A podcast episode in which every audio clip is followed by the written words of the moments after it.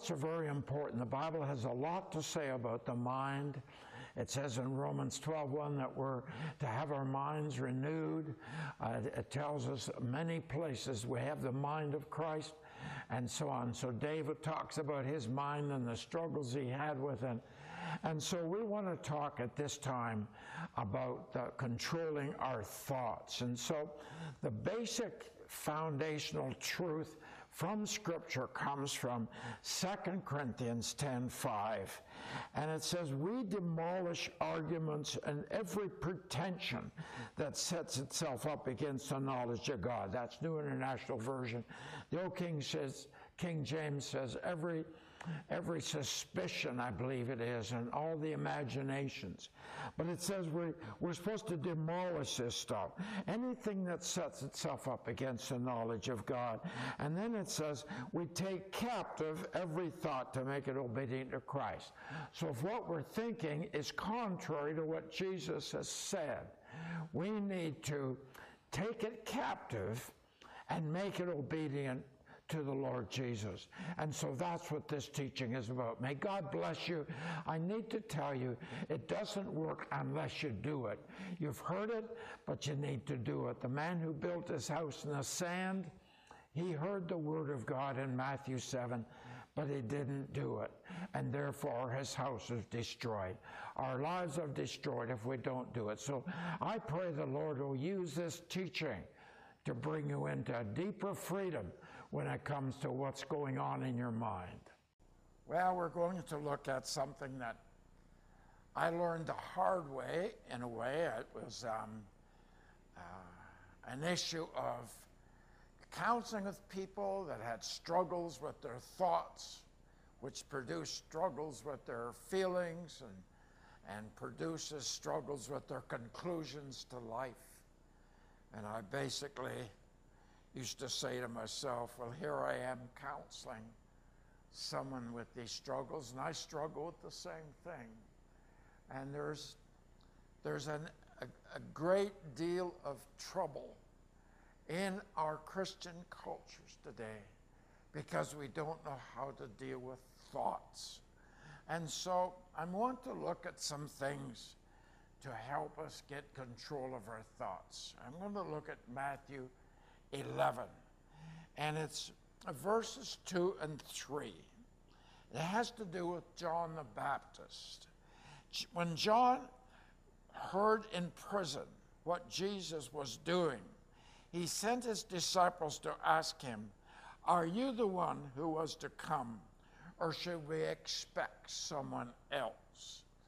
Now, Here's a man in prison that has nothing much to do except wait for the next meal, which probably was pretty scarce and not much to look forward to anyway.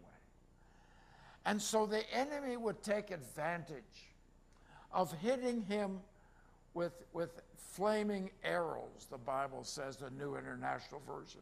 The Old King James says fiery darts. The enemy's firing these thoughts into his mind. Or oh, you're going to die here. Nobody's ever going to come and get you. And the worst one, my cousin Jesus, who they say is a Messiah, he could get me out of here, but I haven't seen him. I haven't heard from him. And so he has these doubts because he's sitting there and the enemy's having a heyday with his thought life. The enemy's territory is your mind. It's not your spirit, that's God's domain. If you're saved and filled with the Spirit. But his domain, Satan's domain, is your mind. And so John had trouble right now with these thoughts coming against him. Now, if we went back to Matthew 3, verse 17, this is the day that John the Baptist baptized Jesus. And it said, A voice came out of heaven saying, This is my son, whom I love, and with him I am well pleased. So, a few months, maybe a few couple of years later, after John heard this voice out of heaven, There was no amplifying systems in those days, nothing electronically. It was God's voice, and he knew it was God. God is saying, This is my son. If I were to personalize it and, and see um, if, you know, if, if God really was interested, he would have said, John, listen, I have news for you.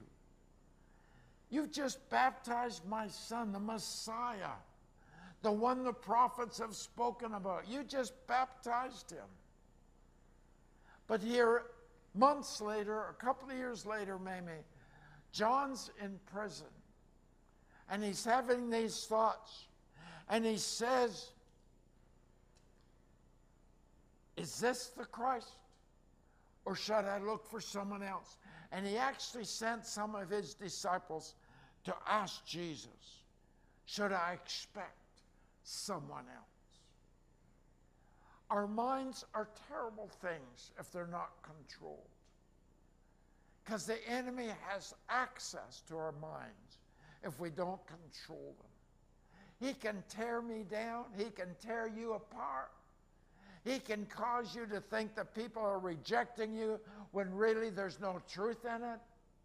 I know people are rejected, but there's many times we think we are, we suspect we are because of something somebody said, we interpret it the wrong way, and we assume they've rejected us when really the person didn't mean it at all. And so we, we listen to the thoughts of the enemy afterwards, and he tells us how much that person is talking to other people and tearing you down to other people. And all this stuff comes in, and you start to live in this igloo of rejection.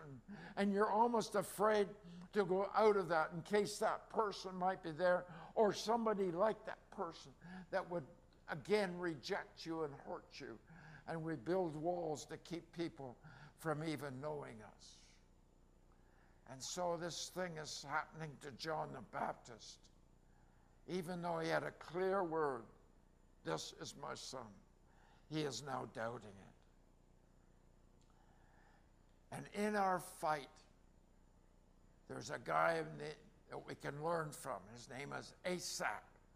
He was, he was a director of music in David's time and he wrote some of the Psalms.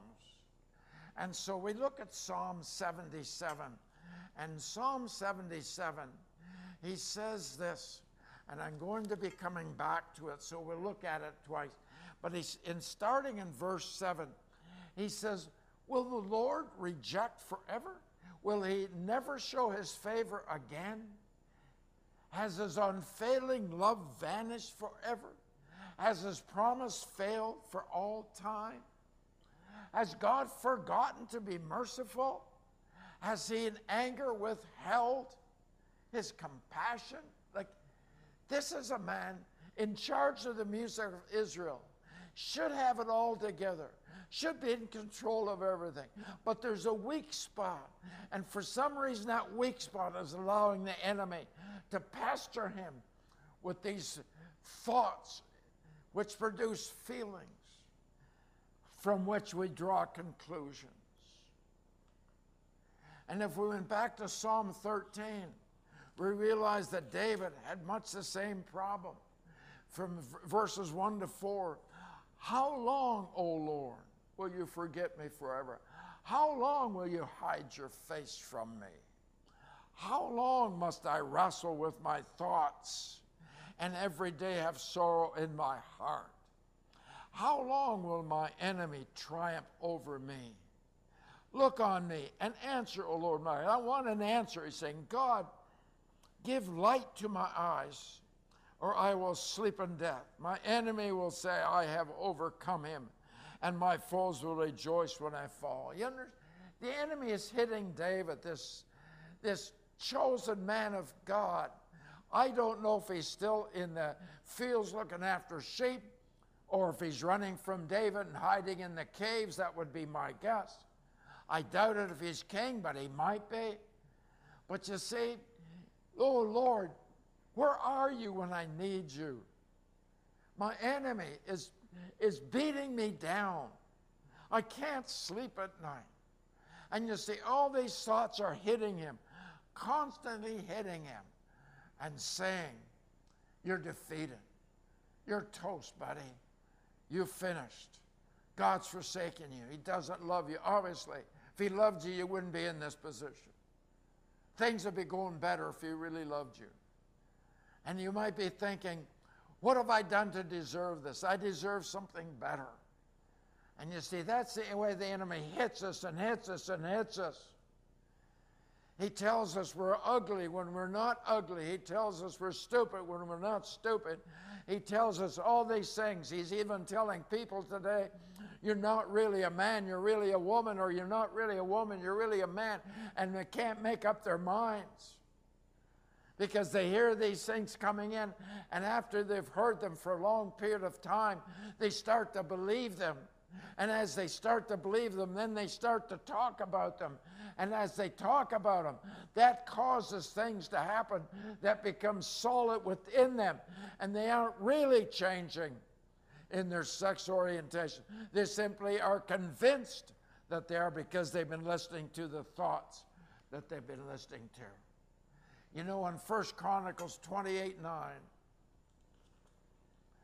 1 Chronicles 28 9, this is David.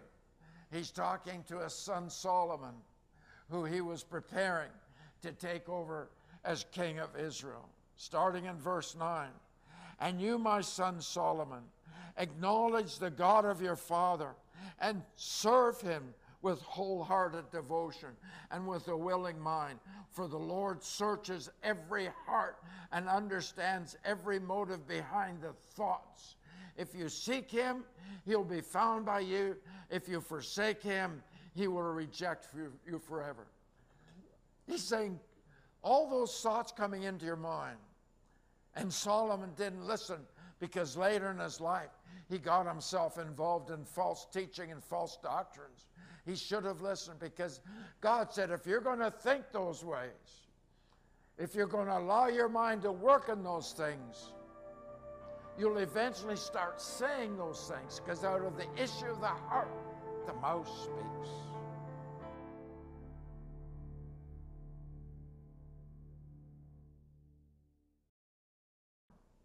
And Solomon didn't listen because later in his life, he got himself involved in false teaching and false doctrines.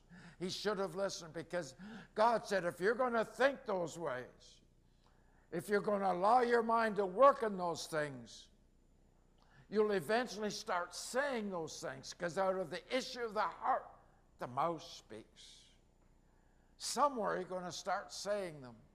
And when you start saying them, God has said back in Deuteronomy 14 28, I've heard what you've said, and that's what I'll do to you. Numbers 14 28. You need to sit on that verse. You need to ask yourself, is what I'm saying because of what I'm thinking? Is that really what God has said? And the answer generally is, of course not. Now, Jesus says in Hebrews 4, verse 15, Jesus went through all this. He was in the wilderness, and it says he was tempted just the same way we are in Hebrews 4:15. We're tempted the same way. But now he's in heaven. And it says, We have a high priest in heaven. That same reference. We have a high priest in heaven who is able to sympathize with our weaknesses. We, has, we have one who's been tempted in every way just as we are. So, in other words, when God, when Jesus was in the wilderness and, he, and the enemy was tempting him, he was firing thoughts into his mind. And that's what Jesus was dealing with. And because he dealt with them, because he was successful, he defeated them. He can therefore help us in our battle. Now let's go back to Asaph in Psalm 77. This is what, after his lament, Lord, have you forsaken me? Lord, where are you? Now he starts out in verse 10. Listen to him. Then I thought, to this I will appeal. In other words, I've had all these thoughts coming.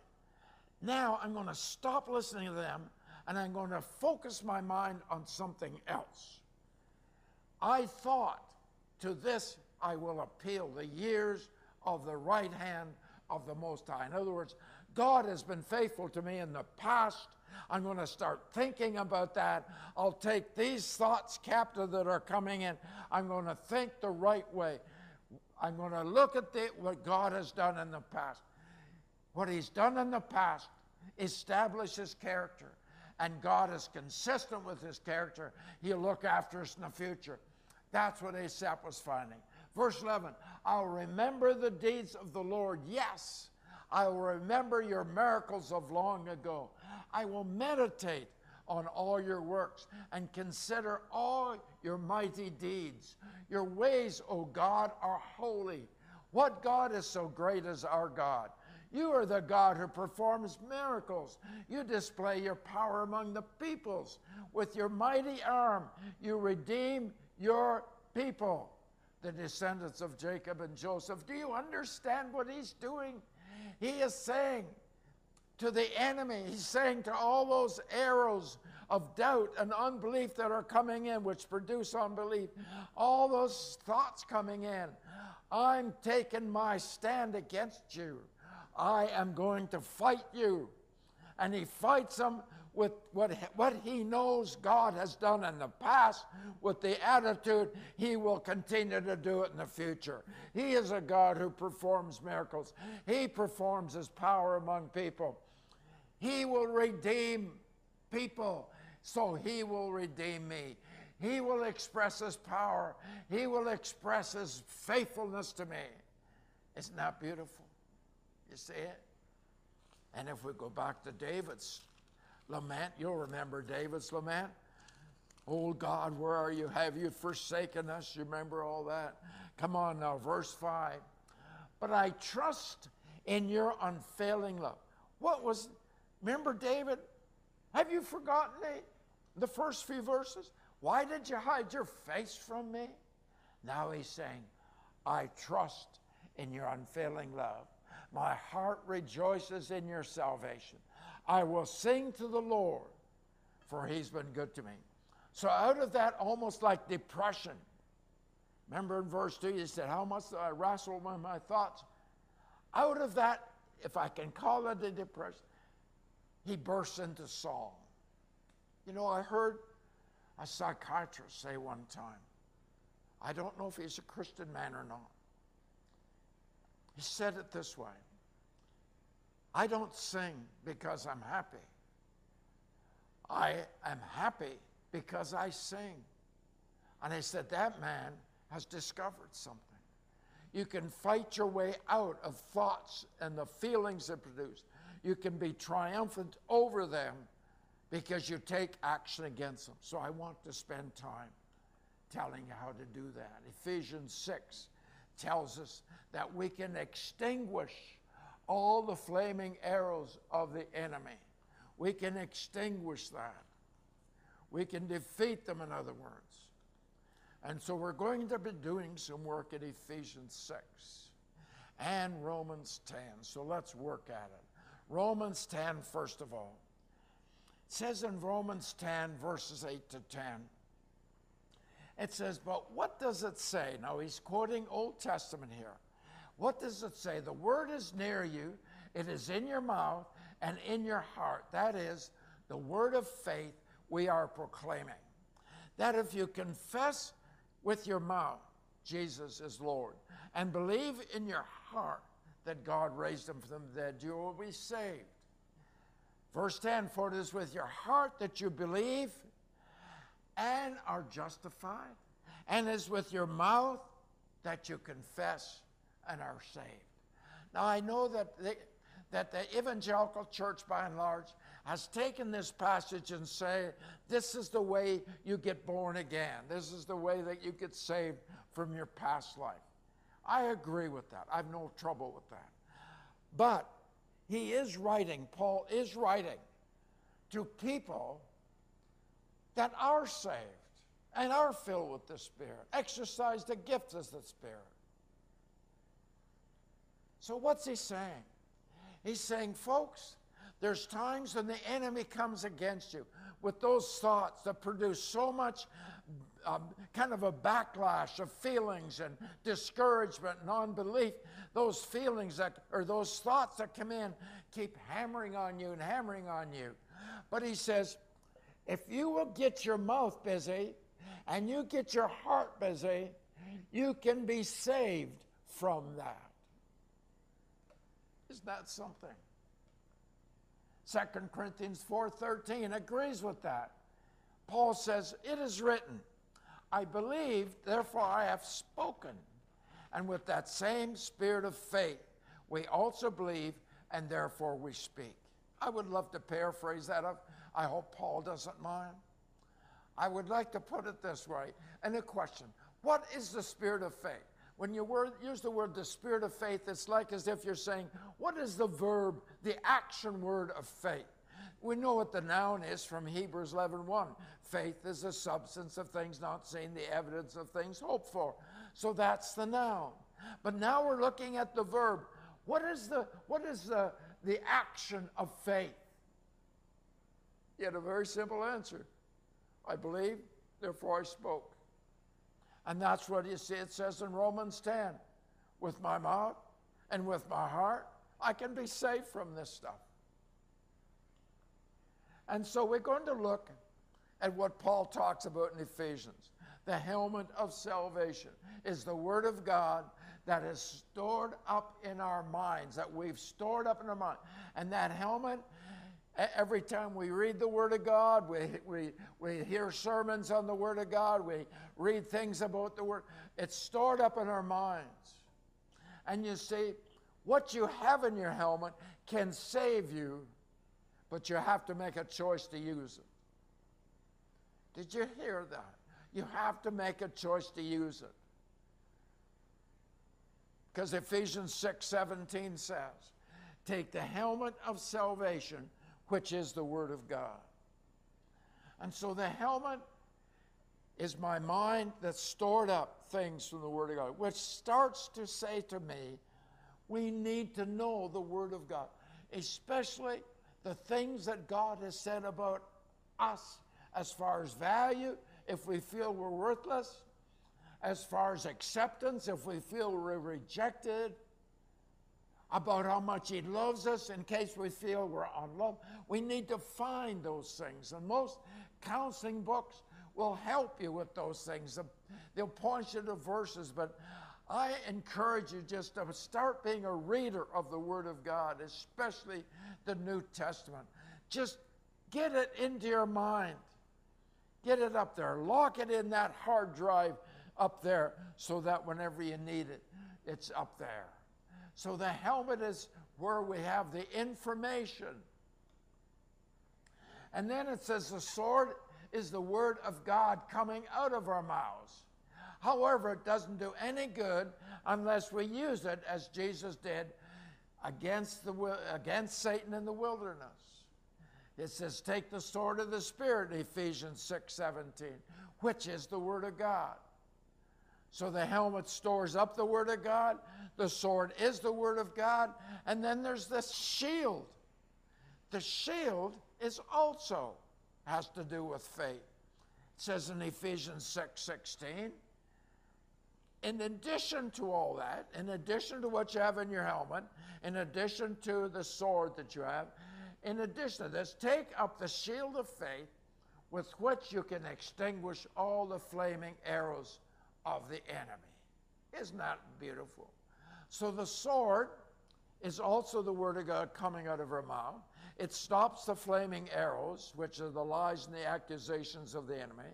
And, and then we speak the truth that is the opposite to the lies that we're hearing. So the sword and the, and the, the, the shield work together. The sword I'm sorry, the shield actually absorbs. Let me draw you a picture in your mind. There's the shield and there's the sword. And out of my heart, it says in Romans 10, remember, with the mouth, out of my heart, I begin to speak the things that I believe, believing, by the way, what I believe up, what I know up here, when I choose to believe it, and even have to say that sometimes when the enemy isn't whacking at me, it gets it into my heart. And so as I speak the word of God, there's a shield that's up there and there's a sword that comes out. We need both. It doesn't work unless you do it. That's been one of the, the most frustrating parts of our ministry getting people to actually do what the Word of God says they're supposed to do. And so we have this picture of Jesus in the wilderness. The enemy is pumping those arrows, those thoughts at him. Things like, I'll save you from what? The cross, if you'll just bow down and worship me. I'll give you all the kingdoms. You won't have to go through the rejection if you just bow. Make these stones into bread to prove that you're God. All these thoughts coming in. How did he defeat them? He knew, he believed, and so he spoke with his mouth. The, the shield went up, absorbing the things the enemy was throwing at him. The shield, the sword came out to fight the enemy back. Defensive, offensive, Jesus won the battle. And Jesus said, I've been through it, you can win it too. You can win the battle too. Father, we need to know. We need to know that you're on our side, and your word says you are. And in the name of Jesus, we thank you, Lord God, that you will do for us the very things you need to do to get us through this. In the name of Jesus, we thank you. Amen, Lord.